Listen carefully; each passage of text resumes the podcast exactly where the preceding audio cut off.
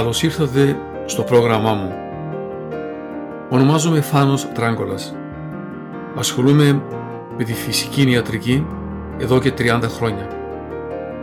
Είμαι πιστοποιημένος φυσικοπαθητικός, διατροφολόγος, βοτανολόγος και βελονιστής κινέζικης ιατρικής. Πιστεύω σε μια ολιστική προσέγγιση της ζωής, της υγείας και της θεραπείας και στη δύναμη της φύσης. Ο σκοπός μου, ο αγώνας μου και το κίνητρό μου πάντοτε ήταν να βρω τη ρίζα του κακού και γι' αυτόν θέλω να μοιραστώ τη γνώση και την εμπειρία που έχω αποκτήσει με τους χιλιάδες ασθενείς με τους οποίους έχω συνεργαστεί όλα αυτά τα χρόνια. Ήρθε η ώρα λοιπόν να μάθουμε μέσω του προγράμματος μου όλη την πραγματική αλήθεια για την υγεία και το πώς θα επεκτείνουμε τη ζωή μας με το να βρούμε τη ρίζα του κακού για το κάθε πρόβλημα που υπάρχει στο θέμα της υγείας.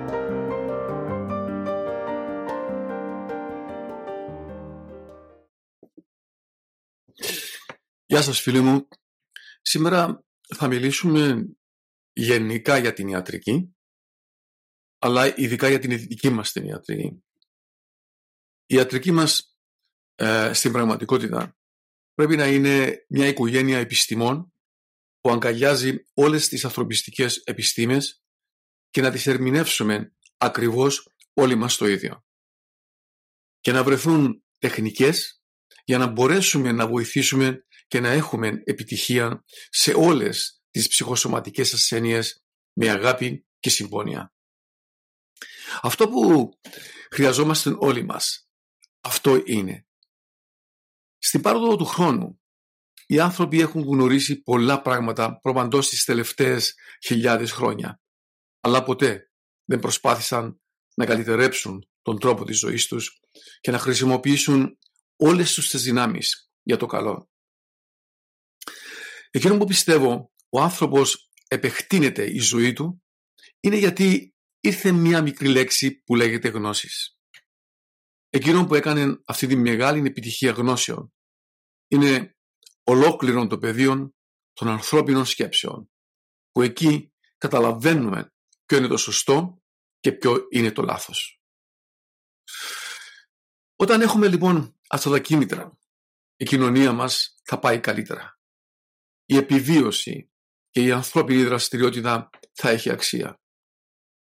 Πάντα όμως ο άνθρωπος όταν ζει και κάνει δραστηριότητες σκέφτεται ότι εκεί που ξεκινάει η ζωή τελειώνει με θάνατο. Και εκείνη την ώρα καταγράφει πλήρως τη ζωή του από την αρχή μέχρι το τέλος. Και με αυτόν τον τρόπο μπορεί να πάρει μόνο πέντε λεπτά για να καταγράψει τη ζωή του από την ημέρα που γεννήθηκε μέχρι σήμερα. Σας έτυχε καμιά φορά όταν πάθετε ένα δυστύχημα ή χτυπήσετε και είσαστε στο νοσοκομείο και μένετε μόνοι ή μόνος εκείνη τη στιγμή. Τι έρχονται στο μυαλό σας; Πιστεύω όλα τα γεγονότα που συνειδητά ζήσαμε εκεί. Ακριβώς είναι εκεί που συγχωρείτε τα πάντα. Ακόμα μπορείτε να δώσετε και υποσχέσεις και λέτε μόλις εγώ από εδώ μέσα και είμαι ζωντανός και ζήσω τότε θα κάνω πολλά πράγματα για σένα και θα πάω να ζητήσω συγγνώμη από όλους όσους πλήγωσα. Θα σταματήσω λίγο εδώ στο συγγνώμη. Όταν λέμε συγγνώμη πιστεύω ότι είναι μια θεραπεία. Το συγγνώμη εγώ το ένιωσα μέσα στην καρδιά μου ότι όταν λέω συγγνώμη είναι σαν να παίρνω βιταμίνες. Εδώ είναι γιατί όμως μας συμβαίνει όταν είμαστε άρρωστοι και τα σκεφτόμαστε όλα αυτά; Ξέρετε γιατί συμβαίνουν όλα αυτά; Γιατί ο ασθενής παίρνει εντολές με διάφορους τρόπους με τα συναισθήματά του ε, και τις αντιδράσεις του που υπάρχουν στη μνήμη του για ολόκληρη τη ζωή. Εκεί μέσα του τα χρώματα, έχει μέσα του την κίνηση των ήχων και εκεί ακριβώς είναι που όταν πάθει κάτι και όταν κλείνει τα μάτια του αναπολύει τη ζωή που έζησε και εκεί επέρχεται ο φόβος του θανάτου και τότε φοβάται και θέλει να συγχωρέσει όλον τον κόσμο. Και μετά από αυτόν, όταν περάσει λίγος καιρός, τα ξεχνάει όλα. Μέχρι που να του ξανατύχει κάτι και τα πράγματα θα γίνουν ακριβώς το ίδιο όπως το εξήγησα πιο πάνω. Μήπως όλα αυτά τα οποία μας συμβαίνουν είναι γιατί έχουμε ένα πρόβλημα υγείας; Ας πάρουμε ένα παράδειγμα. Όταν κάνουμε όλα τα τεστ αίματος και δείχνουν ότι είμαστε καλά, αλλά την ίδια στιγμή έχουμε ε, ζαλάδες, ε, έχουμε νεύρα, έχουμε στρες, πόνος στο σώμα μας, κούραση. Για ποιο λόγο νιώθουμε έτσι, ας το ψάξουμε λοιπόν. Με όλα αυτά που σας λέω τώρα, δεν τα σκέφτηκα τώρα, αλλά πραγματικά τα έζησα στα 35 χρόνια τα οποία είμαι με τους ασθενείς μου. Έζησα τον πόνο από κοντά, την απελπισία, τη διάνοιά τους, τη σκέψη των χιλιάδων ασθενών. Προσπαθούσα πάντοτε να βρω τη ρίζα του κακού. Για ποιο λόγο αισθάνονται έτσι; Έψαξα τόσο πολύ που βρήκα το μεγάλο πρόβλημα. Για, γιατί υπάρχουν τα ψυχοσωματικά προβλήματα και μας ακολουθούν μέχρι που να πεθάνουμε. Γι' αυτό θέλω να τα μοιραστώ όλα μαζί σας. Όταν ακούγεται προσεκτικά αυτή την ομιλία, θα βρούμε την αλήθεια της ελπίδας που θα μας οδηγήσει στο φως της ζωής. Θα είναι πολύ δύσκολο πραγματικά. Μιλώντας την αλήθεια της ζωής, θα προσέξω όσο μπορώ να μην κατηγορήσω σύστημα, κανένα σύστημα ε, και κανένα τμήμα υγείας. Τι είναι αυτό που ήρθε σε αυτόν τον αιώνα που ζούμε; Μήπως είναι όλα αυτά τα οποία μας προσφέρουν, εγώ λέω ένα πράγμα. Πιστεύω ότι είναι οι γνώσεις που ήρθε. Γιατί αρρωστούμε; Γιατί έχουμε χολυστερίνη, ζάχαρο, καρδιοπάθειες, πονοκεφάλους, πάρκισον, καρκίνους. Γιατί υπάρχουν σε όλα λύσεις και εδώ να μην υπάρχουν λύσεις για να θεραπευτούν. Αυτόν μπορείτε να το ψάξετε και μόνοι σας και να κάνετε ερωτήματα και απαντήματα για, να βρείτε τη λύση. Γιατί πολλές φορές δυσκολευόμαστε εμείς σαν πρακτήσονες να μιλήσουμε ανοιχτά. Πρέπει οπωσδήποτε να ανακαλύψουμε τις εξελίξεις που θα οδηγήσουν στην ανάπτυξη και στην εξερεύνηση της σωστής θεραπείας. Μπορεί να διαβάσετε πολλά βιβλία, ακούσετε πολλές ομιλίες και κάθε ομιλία αλλά και κάθε βιβλίο έχουν την αξία τους αλλά και αυτός που το έγραψε. Άρα λοιπόν όλα τα βιβλία έχουν το νόημά τους. Εγώ όμως θέλω να γράψω κάτι διαφορετικό. Θέλω να κάνω ομιλίες διαφορετικές Θέλω να κάνω ένα ταξίδι μέσω όλα αυτά που, που γράφω και ομιλώ και κάθε λέξη να την αναλύσουμε και δέχομαι και απαντήσεις και ερωτήσεις. Για να αλλάξουμε τη ζωή μας εξωτερικά πρέπει να αλλάξουμε πρώτα εσωτερικά. Άρα λοιπόν πρέπει να έχουμε αγάπη και αυτοεκτίμηση στον ίδιο μας τον εαυτό. Φτάνει να είμαστε πρόθυμοι να αλλάξουμε και να κάνουμε μια καινούργια αρχή για το σώμα μας. Το στρες και το άγχος είναι ο μεγαλύτερος εχθρός μας. Τι πρέπει να κάνουμε; Μήπως υπομονή; Εγώ νομίζω είναι μια λέξη που λέγεται αλλαγή. Δηλαδή να γίνουν όμως οι απαραίτητες αλλαγές. Πιστεύω ότι πρέπει να μάθουμε καινούργια πράγματα αφού τα παλιά δεν μας πρόσφεραν τίποτα. Και αυτό μπορεί να το καταφέρουμε με τη σκέψη, τη συμπεριφορά και την αγάπη. Να ασχοληθούμε με την πνευματική ανάπτυξη. Να ανοίξουμε άλλους ορίζοντες στη ζωή μας. Πώς θα το πετύχουμε όμως αυτό; Για να το πετύχουμε όμως αυτόν πρέπει να είμαστε ταπεινοί και να βρούμε τους λόγους που εγώ πιστεύω ότι ο μεγαλύτερος λόγος είναι ο, χει, ο χειρότερος εχθρός που είναι ο φόβος. Αλλά όμως εδώ είναι που γεννιέται το μεγάλο ερώτημα. Για να μπορέσουμε να νικήσουμε τον φόβο πρέπει να απαλευθερώσουμε τον εαυτό μας ε, και να δώσουμε τη μεγάλη εμπιστοσύνη στη δική μας κρίση να κάνει τα σωστά βήματα της αλλαγής. Αν πραγματικά θέλετε να το καταφέρετε αυτό, πρέπει να κάνουμε έναν ταξίδι στο παρελθόν. Και να σκεφτούμε πρώτα όλα αυτά που μας σύμφηκαν στην μικρή μας την ηλικία.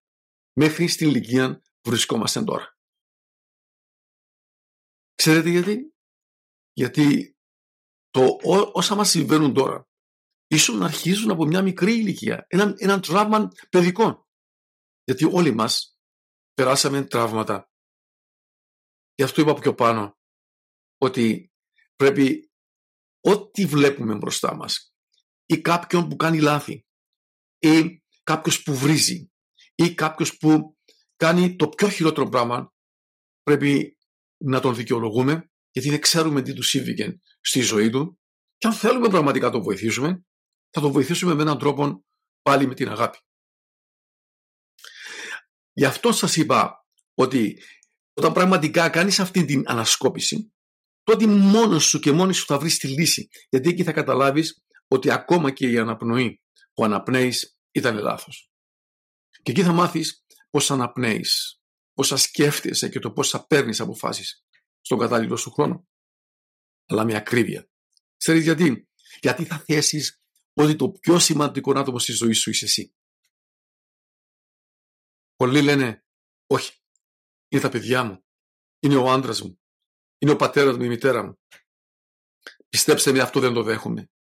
Γιατί αν εσύ δεν προσέξεις τον εαυτό σου, εάν δεν θέσεις το πιο σημαντικό άτομο της ζωής σου είσαι εσύ, τότε δεν μπορείς να αγαπήσεις ούτε τους διπλανούς σου, αλλά ούτε τα παιδιά σου. Ας έρθουμε όμως στον πόνο, όταν έχουμε πόνο στο στήθος σου. Τι είναι; Είναι μια αντίσταση δικού μας λάθους. Γι' αυτό νιώθουμε αυτό το μεγάλο βάρος. Έτσι πρέπει να, να θυμόμαστε ότι κάνουμε ή κακόν ή καλόν. Είναι δική μας επιλογή για να τα καταφέρουμε και να θεραπευτούμε και να θεραπεύσουμε τον εαυτό μας πρέπει να τον αγαπήσουμε και να τον αποδεχτούμε όπως είναι. Και η μεγάλη τέχνη είναι να προσπαθήσεις να κάνεις αλλαγές εσωτερικά και όχι μόνο εξωτερικά. Να βρεις τη ρίζα του κακού και να κάνεις καλά θεμέλια και πραγματικά εκεί θα βρεις και τις απαντήσεις αλλά και τις ερωτήσεις. Πάντα θα υπάρχουν δύσκολους καιρούς που περνάμε. Το μόνο που μπορούμε να δούμε είναι να προσέξουμε την υγεία μας και να κάνουμε τα σωστά βήματα της μεγάλης αλλαγής. Ας είναι και τώρα. Ποτέ δεν είναι αργά. Ένα πράγμα που με απασχολεί χρόνια τώρα είναι που ακούω τόσα πολλά πράγματα για τα ψυχολογικά, για τοξικούς ανθρώπους. Σε όποιο σπίτι και να πας, σε όποιο ψυχολόγο πάεις, σου λέει φύγει από τους τοξικούς ανθρώπους. Είναι μακριά τους. Ή η μάνα ή η πατέρας. Αν κάνει κάποιος κάτι, μην είναι μακριά του. Και όχι λοιπόν. Η πραγματική αλήθεια είναι για να μπορέσεις να πολεμήσεις το πρόβλημα, δεν φεύγεις από το πρόβλημα, αλλά προσπαθείς να το αντιμετωπίσεις και να το νικήσεις. Γιατί όπου και να πας, υπάρχουν παντού οι τοξικοί άνθρωποι. Παντού υπάρχει ο φόβος. Λοιπόν, μια και έξω πρέπει να το νικήσεις. Μην φοβάσαι, φοβάσαι τους τοξικούς ανθρώπους. Μείνε εκεί και αντιμετώπισε τους και στο τέλος θα βοηθήσεις και αυτούς και στον εαυτό σου. Και μην φοβάσαι κανέναν γιατί εσύ είσαι η δύναμη, είσαι η ζωή, αλλά και το σύμπαν. Είσαι το α και το ω. Συνδεούμαστε με το σύμπαν. Συνδεούμαστε με τη φύση. Από εκεί ήρθαμε. Γι' αυτό θα μιλήσουμε γενικά. Από πού προήρθαμε, εκεί είναι τα φάρμακα, εκεί είναι η ζωή. Τόση αγάπη στον εαυτό σου και εμπιστοσύνη και ο ίδιος σου εαυτός θα σε ανταμείψει με την ασφάλεια που χρειάζεται ο σώμας σου. Είναι σαν να κάνεις ασφάλεια στο σώμα σου. Τόσα χρήματα πληρώνουμε για ασφάλειες. Ασφάλεια ζωής. Ασφάλεια στο αυτοκίνητό μας. Ασφάλεια στο σπίτι μας. Αλλά ποτέ μας δεν κάναμε ασφάλεια στο δικό μας το σώμα. Ήρθε η ώρα της μεγάλης αλλαγής. Κάντο τώρα. Παρακάτω θα σας εξηγήσω πώς θα ξεπεράσετε όλα σας τα προβλήματα και στο τέλος θα δείτε ότι θα πετύχετε. Όμως θα σας παρακαλέσω να διαβάσετε την κάθε λέξη, να ακούετε την κάθε λέξη στις ομιλίες μας και να, την, και να προσπαθήσετε να την καταλαβαίνετε. Σταματήστε, πηγαίνετε ξαναδιαβάστε πίσω ή να ακούσετε την ομιλία μας ξανά τι ακριβώς εννοώ. Ακούστε λοιπόν, όταν έχουμε άγχος για πολύ καιρό και το σώμα μας αρχίζει και δεν το αντέχει, έχει ένα φυσιολογικό συνέστημα που προκαλείται από κάποια απειλή και απειλείται η ανδρελαλίνη μας. Και αυτή τη βάζει σε κίνδυνο. Και όταν βρίσκεται σε ψυχολογική πίεση, έχει άγχος, αισθάνεται ταραχή και ένταση. Αυτόν μπορεί να συμβεί σε οποιοδήποτε από εμάς. Παραδείγματος χάρη, όταν χάσουμε τη δουλειά μας, όταν η σχέση μας κινδυνεύει ή ένας θάνατος ή ίσως αυτό που είπα πιο πάνω, ένα παιδικό τραύμα από παιδική ηλικία που ακολουθεί ο φόβος, ο πανικός. Γι' αυτόν μεγαλώνοντας επέρχεται η αριθμία, η δύσπνοια και εκείνη τη στιγμή νομίζεις ότι είναι η καρδιά σου, ενώ δεν είναι. Γιατί είναι το άγχος προμαντός στις σημερινές μέρες που ζούμε. Εδώ είναι που θέλω να στείλω ένα μήνυμα σε όλους εσάς. Όταν έχετε αυτά τα συμπτώματα, μη φοβηθείτε γιατί δεν είναι η καρδιά σας. Όμως είναι καλό να κάνετε όλες τις απαιτούμενες εξετάσεις και θα δείτε ότι η καρδιά σας και το αίμα σας είναι καλά. Τότε να είστε 100% ότι είναι το άγχος που προκαλεί τα πάντα. Γι' αυτό δεν μπορεί να αναπνεύσεις και ε, πολλές φορές είναι σαν να πνίγεσαι. Όταν έχετε αυτό το συνέστημα να μην μπορείτε να αναπνεύσετε, τότε πηγαίνετε μόνοι σας κάπου σε ένα δωμάτιο ή ακόμα και στο, στον κήπο σας ή και στο δάσος ακόμα ή απέναντι από τη θάλασσα. Και προσπαθήστε να πολεμήσετε τον φόβο φωνάντος δυνατά να το ακούσει ο ίδιος σας αυτός και αυτόν χαλάρωσε και μετά προσπάθησε να πάρεις βαθιές αναπνοές από τη μύτη. Προσέξτε βαθιές αναπνοές από τη μύτη να βγάζετε τον αέρα από το στόμα με πίεση στο στομάχι να το κάνετε για τρεις φορές και την τέταρτη φορά να πάρετε μία βαθιά αναπνοή από τη μύτη και να βγάζετε τον αέρα από το στόμα. Το επαναλαμβάνω, να βγάζετε τον αέρα από το στόμα προς το στομάχι. Αυτό πρέπει να το κάνετε συνεχιζόμενες φορές την ημέρα και θα έχετε πραγματικά το απαιτούμενο αποτέλεσμα. Εκείνη τη στιγμή, εάν επανέρχεται ο φόβος, τότε πρέπει να ξέρετε ότι θα έρθει άλλους η δύσπνοια, άλλους ταχυπαρμία, άλλους αριθμία. Άρα λοιπόν, βάρτε το καλά στο μυαλό σας ότι είναι το στρες και μετά επέρχεται ο φόβος και μετά τα άλλα. Ξέρετε τι πρέπει να κάνετε όμως εκεί; Πρέπει να συμβιβαστείτε με το στρες σας. Γιατί το στρες, αφού είναι καθημερινό, αν δεν είναι ένα πρόβλημα, θα είναι κάποιο άλλο πρόβλημα. Άρα λοιπόν, θα συμβιβαστείτε και να μην σας νοιάζει όταν έρχεται, να μιλάτε μαζί με το στρες και μετά πέστε του φύγετε τώρα, αφήστε με μόνο. Πριν χρόνια ο κόσμος δεν ήξερε την ώρα, την ημέρα, το μήνα, αλλά γνώριζε το φως και τη νύχτα, δεν είναι έτσι; Δεν γνώριζαν τι σημαίνει χρέος, ηλεκτρισμός και γκάζι. Ήξερε ότι θα σηκωθεί το πρωί και θα κυνηγήσει για το φαγητό, θα βρει ξύλα, να ανάψει τη φωτιά του. Μόνο που σας τα λέω αυτά, σαν να είμαι εκεί και το νιώθω αυτό το πράγμα. Γι' αυτό θέλω να πω, κάτι άλλο εδώ και σταματώ και λέω αυτό το εξής. Ότι εάν πραγματικά θέλετε να το νιώσετε, κάθε φορά που ακούετε την ομιλία, θέλω να κάνετε στοχασμούς και να είσαστε ακριβώς εκεί, να πηγαίνετε εκεί στο δάσος, που ανάβετε τη φωτιά, εκεί που κυνηγάτε, εκεί που τρώτε, εκεί που πίνετε το νερό στο ποτάμι. Γι' αυτό σας λέω, εμπιστευτείτε τη φύση. Άσε τη λογική να σε καθοδηγήσει. Φτάνει να ξεχωρίσεις το καλό από το κακό. Βλέπετε, την εξυπνάδα να τη χρησιμοποιείς πάντα για καλό. Πολεμήστε τους εφιάρτες σας. Και προσπαθήστε να βρείτε το κίνητρο, προσέξτε, το κίνητρο της ζωής. Γιατί αυτό έχει σημασία.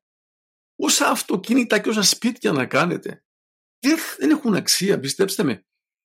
Η μεγαλύτερη αξία είναι να βρείτε το κίνητρο της ζωής για να ζήσετε μια ποιοτική ζωή στο μέλλον. Προσπαθήστε λοιπόν να βρείτε όλους τους λόγους που σας οδήγησαν στο καλό και στο κακό. Να σας φέρω ένα παράδειγμα. Όταν χάνετε το δρόμο, τι κάνετε; Σταματάτε το αυτοκίνητο για να βρείτε το λάθος. Πιστέψτε με, δεν έχει καμιά σημασία. Το ίδιο πράγμα είναι και το σώμα. Να κάνετε και με το σώμα σας το ίδιο. Φίλοι μου, η μεγαλύτερη αξία είναι να ξέρεις να μετατρέπεις το θυμό, τα νεύρα, σε χαμόγελο. Την άνοια σε χαρά και το όχι μας σε ναι. Εάν δούμε πραγματικά ότι ένα άτομο είναι νευρωτικό, υποφέρει από ψυχοσωματικές ασθένειες, πρέπει οπωσδήποτε να κάνουμε, να, να κάνουμε βήματα, να τον ενθαρρύνουμε. Οπωσδήποτε, πάντοτε ό,τι κάνουμε όμως, πάνω σε αυτά τα θέματα, πρέπει να γίνονται εξετάσεις για να βρούμε τη ρίζα του κακού, πριν να είναι πολύ αργά. Να μην περιμένετε να φτάσετε στο απροχώρητο. Εάν κάποιος που είναι μέλος της οικογένειάς σας, αν ακόμα και ο γείτονάς σας έχει πρόβλημα και το εντοπίσετε, μπορείτε με έναν τρόπο να το εκφράσετε σε κάποιον δικό του πρόσωπο. Γι' αυτό είπα πιο πάνω, πρέπει να είμαστε ο ένας για όλους και όλοι για τον ένα. Δουλεύοντας έτσι, όλοι μας θα απαλλαγούμε από πολλά δεινά τα οποία έρχονται στη ζωή μας. Αυτά τα πειράματα τα οποία τα εφάρμοσα στη ζωή μου, φυσικά και με τα λάθη μου, έκανα έναν κύκλο ανθρώπων τα οποία τα εφάρμοσα και είχε πάρα πολύ μεγάλη επιτυχία. Ή λάθος ή σωστό θα το βρούμε, θα το καταλάβουμε. Γι' αυτό είπα πρέπει να ψάξουμε να δούμε το καλό και το κακό. Αν δουλέψουμε όλοι μας, θα μεταδοθεί σε όλον τον κόσμο και με αυτόν τον τρόπο θα κάνουμε μια καλύτερη κοινωνία, ένα καλύτερο κόσμο. Μέσα σε αυτήν την ομιλία θα γραφτούν σχεδόν όλες οι αρρώστιες που μας απασχολούν. Με λίγα λόγια, χωρίς περιστροφές. Ας φέρουμε ένα παράδειγμα για να καταλάβουμε τι σημαίνει η πραγματική αρρώστια και πώς πρέπει να θεραπευτεί. Για να χτιστεί ένα σπίτι χρειάζεται καλά θεμέλια. Άρα λοιπόν θα φέρουμε παραδείγματα, γιατί τα παραδείγματα είναι αυτά τα οποία θα μάθουμε πολλά πράγματα με αποδείξεις και όχι μόνο με λόγια. Ας πάρουμε ένα παράδειγμα, οι φλέβες. Είναι στο σώμα μας. Που το παρομοιάζω όπως τα ποτάμια που έχουμε γύρω μας. Και όταν κάποτε ένα ποτάμι πιάσει πολλά ακάθαρτα πράγματα, κλείνει και δεν μπορεί να περάσει για να πάει στη θάλασσα. Και τι γίνεται εκεί; Βγαίνει το νερό και μπαίνει στα σπίτια του κόσμου. Έτσι είναι και οι φλέβες μας. Των παλιών καιρών οι άνθρωποι πότισαν τα δέντρά τους με αυλάκια. Όταν ήμουν μικρός, ο παππούς μου είχε υπερβόλη. Και όταν πήγαινα κάποτε εκεί, μου έλεγε Φάνο, δεν έρχεται νερό. Αποτίσουμε τα δέντρα. Ακολούθα το αυλάκι και αν βρεις ακαθαρσίες, τότε να τις καθαρίσεις. Έπιανα το αυλάκι, πήγαινα, πήγαινα, πήγαινα, πήγαινα και όταν έφτανα εκεί στα ακάθαρτα καθάριζα το νερό και άκουγα μια σφυριά ένα σφυρί που καταλάβαινα ότι μου έλεγε ο παππούς μου ότι τώρα έρχεται το νερό. Και μου έλεγε ο παππούς μου τότε, όταν δεις ότι το νερό τρέχει, μπορεί να πιεις και νερό. Αλλά όταν είναι στάσιμο, ποτέ να μην πιεις γιατί δημιουργεί μικρόβια. Αυτό πραγματικά είναι ένα παράδειγμα το οποίο ε, θα σας φέρω ακόμα ένα παράδειγμα. Μπορεί να σας πω ότι είναι λίγο πιο απλό. Okay. Ε, σας έτυχε κατά φορά να ανοίξεις τη βρύση και να μην έρχεται νερό; Ποια είναι η πρώτη δουλειά που κάνετε; Είναι να καθαρίσετε το φίλτρο και το καθαρίζετε. Άλλους έρχεται το νερό γιατί είναι το φίλτρο. Αλλά λοιπόν δεν είναι τίποτα γιατί είναι το φίλτρο. Αν είναι κάτι σοβαρό όμως και δεν έρχεται νερό, είναι οι σωλήνες που βούλωσαν γιατί και εκεί ακριβώς τι κάνετε. Αλλάζετε τη σωλήνα και έρχεται, το, και έρχεται μετά το νερό κανονικά. Με αυτόν τον τρόπο δουλεύει και τα σώματα των ανθρώπων. Το αίμα τους κυλά στις φλέβες τους και με αυτόν τον τρόπο όταν τρώμε ε, τα κατάλληλα φαγητά, κρέας, λίπη, τυριά, γάλατα ή καπνίζουμε ή κάνουμε αχαλάνωτη ζωή, οι φλέβες μας κλείνουν και πέρχεται η χολυστερίνη και άλλα πολλά. Γι' αυτό σας λέω ότι οι φλέβες μας έχουν πάρα πολύ σημασία. Θέλετε να σας πω πόσα χιλιόμετρα είναι οι φλέβες και τα όργανα μας μέσα στο σώμα μας; Η γη μας είναι 40.000 χιλιόμετρα. Είναι στρογγυλή, αλλά είναι 40.000 χιλιόμετρα. Όταν τώρα τα κάνουμε stretch στα όργανα μας, δηλαδή τα βγάλουμε όλα και τα τραβήξουμε, αυτό φυσικά μπορεί να το ψάξετε γιατί α, μόλις σας το πω των αριθμών θα πείτε μα είναι, είναι δυνατόν κι όμως. Είναι 40.001 40.002 δηλαδή είναι 80.000 χιλιόμετρα okay, όλα τα όργανα μας λοιπόν συνεχίζω παρακάτω πραγματικά δεν δικαιολογείται στους χρόνους στις εποχές που ζούμε να υπάρχουν τέτοιες καταστάσεις. Οι ανακαλύψεις και οι εξελίξεις οδήγησαν στην ανάπτυξη ερευνών για να ζήσουμε καλύτερη ζωή σε αυτόν τον κόσμο που ζούμε. Όμως, για να μπορέσουμε να το πετύχουμε αυτό, χρειάζεται να κάνουμε ερωτήσεις και να θέλουμε να απαντήσεις. Αυτό έμαθα στα παιδιά μου. Να ερωτούν και να χρειάζονται απαντήσεις και να θέλουν απαντήσεις σε, ό, σε όποιον τεμήμα να πάνε. Να επιμένουμε στις ιδέες μας και να περιμένουμε τις κατάλληλες απαντήσεις με επιμονή και θάρρος. Αυτά που σας λέω θα απευθυνθώ σε ανθρώπους όλων των κοινωνικών στρωμάτων και επαγγελμάτων, αλλά κυρίως στους απλούς ανθρώπους, που ξεκίνησαν από το τίποτε και στη ζωή τους έπεσαν πολλές φορές, αλλά είχαν τη δύναμη να ξανασηκωστούν και να βρουν τα πόδια τους. Ξέρετε γιατί το νιώθω αυτό; Γιατί έπεσα και εγώ πολλές φορές και σηκώστηκα και αγωνίστηκα και προσπαθώ και αγωνίζομαι κάθε μέρα. Όσο και να θέλω να φωνάξω σε αυτούς που τα βρήκαν όλα έτοιμα, δεν θα με ακούσουν, γιατί αυτοί δεν έπεσαν ποτέ τους. Τα βρήκαν όλα έτοιμα. Έτσι διαβάζοντας αυτή την ομιλία, θέλω να δείξετε υπομονή, γιατί σε αυτή την ομιλία θα ακολουθήσουν και θα σας πω τα βήματα της αλήθειας Της ανάπτυξης, της σοβαρότητας, της δυναμικής και θα το αποδείξω ότι είμαστε το α και το ω σε όλη τη διάρκεια της ζωής μας, σε αρρώσκε, σε θεραπείες και τεχνικές. Για να βρούμε τον δρόμο, τον δρόμο της υγείας και της ζωής, για να μπορέσουμε να το πετύχουμε αυτό, πρέπει πρώτα-πρώτα να μην μας κρίνετε. Μέχρι να ακουστούν οι ομιλίες μας. Όμως, όπως είπα πιο πάνω, δεχόμαστε την κρίση σας. Την ίδια στιγμή που, που θα μιλάμε για την υγεία, θα ερχόμαστε και θα πηγαίνουμε, ερχόμαστε πάνω και κάτω. Για να μιλάμε τη γλώσσα την απλή, του απλού λαού. Γιατί αυτός είναι που δούλεψε. Ακριβώς όπως μιλάμε αναμεταξύ μας όταν βρεθόμαστε στο σπίτι, όταν βρεθόμαστε στον καφενέ ή σε ένα σούπερ μάρκετ και αρχίζουμε και μιλάμε. Αυτή η ομιλία με αυτόν τον τρόπο θα ακουστεί. Όπως είπα πιο πάνω, θα μιλήσουμε την απλή γλώσσα του λαού, γιατί αυτός είναι που δούλεψε και έκανε αυτόν τον κόσμο που ζούμε σήμερα. Γιατί αυτός έκανε τον κόσμο, κανένας μεγάλος. Παρόλο με όλα αυτά που μας σύμβηκαν, παρόλε όλες τις κακουχίες, εμείς έκαναμε αυτόν τον κόσμο. Ο απλός λαός. Που έπρεπε να μας εκτιμούν και πρέπει να μας σέβονται. Αν δεν είχαμε πολέμους, στρατούς και ούτε ατομικές βόμβες για να είναι έτοιμες να καταστρέψουν την ανθρωπότητα, που στην πάροδο του χρόνου χάθηκαν πολιτισμοί και σκοτώθηκαν άδικα εκατομμύρια ανθρώποι για το τίποτα. Ξέρετε γιατί; Για μια μικρή λέξη που λέγεται έλλειψης ανθρωπιάς. Γνώσεις. Χρησιμοποίησαν και χρησιμοποιούν την εξυπνάδα τους μόνο.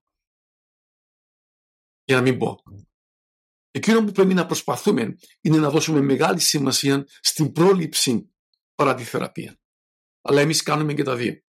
Γνωρίζουμε το κακό και το καλό. Μόνο αυτές οι δύο λέξεις καταλαβαίνουμε ότι μπορούμε να ξεχωρίσουμε τα πάντα. Δηλαδή αυτό πρέπει να το δώσουμε σημασία. Γιατί πρέπει να ξεχωρίσουμε αυτές το καλό και το κακό. Πρέπει να ξεχωρίσουμε ένα παράδειγμα ότι αν τρώμε πολύ ζάχαρη, ότι είναι δηλητήριο.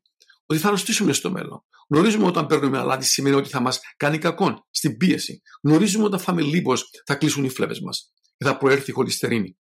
Αλλά γνωρίζουμε όταν τρώμε καλά φαγητά, τρώμε καλά φρούτα, τότε θα γίνουμε, είμαστε καλύτερα. Άρα λοιπόν είναι αυτό που σας είπα πιο πάνω, ότι πρέπει να ακολουθήσουμε τη φύση για να έχουμε υγεία και χαρά και ευτυχία γιατί η φύση, από τη φύση ήρθαμε και η φύση θα μας ανταμείψει εάν την ακολουθήσουμε. Στο επόμενο επεισόδιο που θα μιλήσω θα πάμε 300 χρόνια πίσω και θα σας αποδείξω ότι από πού προήλθαν οι αρρώσκες.